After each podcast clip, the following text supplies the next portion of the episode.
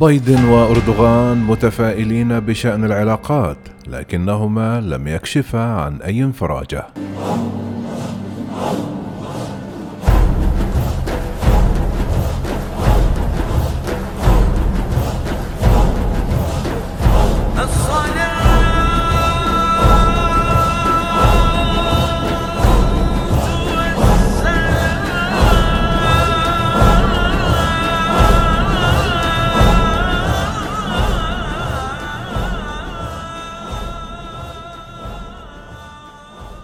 بدا الرئيس الأمريكي جو بايدن والرئيس التركي رجب طيب أردوغان متفائلين بعد أول محادثات لهما يوم الاثنين على الرغم من أنهما لم يعلنا أي اختراقات كبيرة في العلاقة بين الحليفين على خلاف بشأن الأسلحة الروسية وسوريا وليبيا وعدة قضايا أخرى.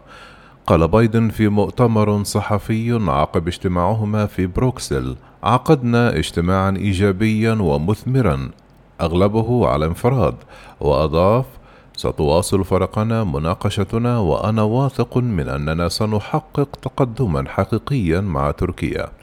ووصف أردوغان محادثاته مع بايدن على هامش قمة الناتو بأنها مثمرة وصادقة وقال نعتقد أنه لا توجد قضايا بين الولايات المتحدة وتركيا لا يمكن حلها وأن مجالات التعاون بالنسبة لنا أغنى وأكبر من المشاكل وعلى الرغم من لهجتهما المتفائلة علنا لم يقدم أي منهما أي تفاصيل حول كيفية إصلاح العلاقة بالضبط أو وضع خطوات من شأنها أن تساعد في تخفيف التوترات بين حلفاء الناتو.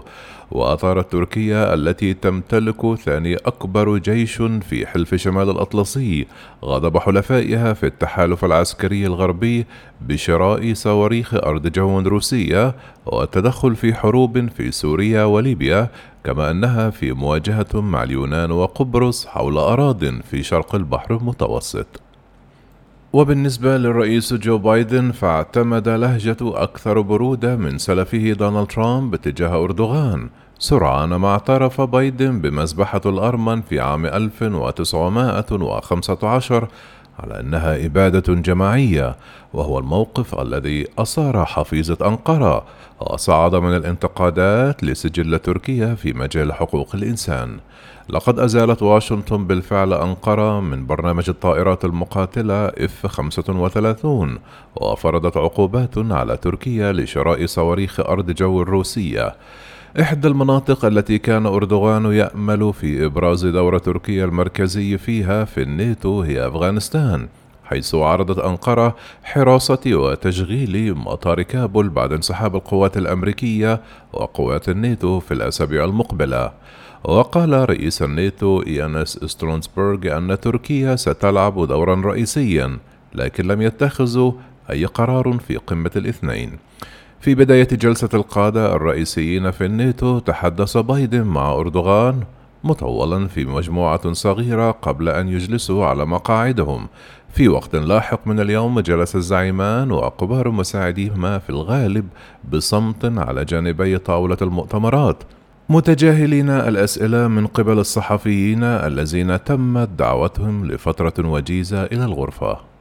كما التقى الرئيس التركي رجب طيب أردوغان بالرئيس الفرنسي إيمانويل ماكرون ودخل خلاف بين أنقرة وباريس بشأن سوريا وليبيا والانتقادات التركية للحرب ضد ما يسميه ماكرون بالانفصالية الإسلامية من بين قضايا أخرى. وقال ماكرون في مؤتمر صحفي بعد ذلك أكد الرئيس أردوغان خلال لقائنا رغبته في مغادرة المرتزقة الأجانب والميليشيات الأجنبية العاملة على الأراضي الليبية في أسرع وقت ممكن.